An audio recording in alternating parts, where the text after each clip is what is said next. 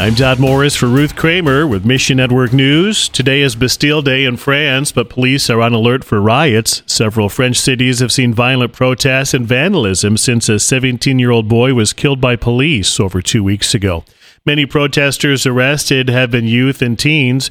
Krista Byzadecki with Child Evangelism Fellowship says their good news clubs for kids in France have been affected. Parents are concerned about sending their children out into our good news clubs and other things that were happening for children in these weeks.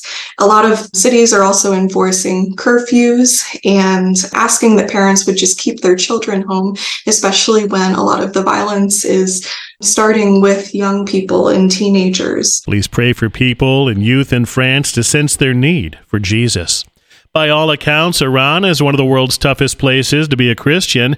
However difficult it may be, gospel growth is not impossible. Lana Silk with Transform Iran. In the West, we're busy trying to tell people about the good news, and we meet a lot of resistance. In Iran, people are coming to Jesus readily. Three years ago, a secular survey revealed the number of Iranians identifying as Christian rose from less than 1% to 1.5%, roughly 1 million people. In Iran, we don't have a shortage of converts. Discipleship is the real challenge, and that's why Transform Iran is committed to making disciples who pass on what they've learned. Find your place in the story at missionnews.org. This is a partnership. I can't be on the streets in Iran talking to the people face to face, and they can't do what they're doing without me enabling them, whether it's in prayer or in finance. There's a part that I can be playing here. Mission Network News is a listener supported service of One Way Ministries. Consider giving today. Look for the support tab at missionnews.org. That's missionnews.org.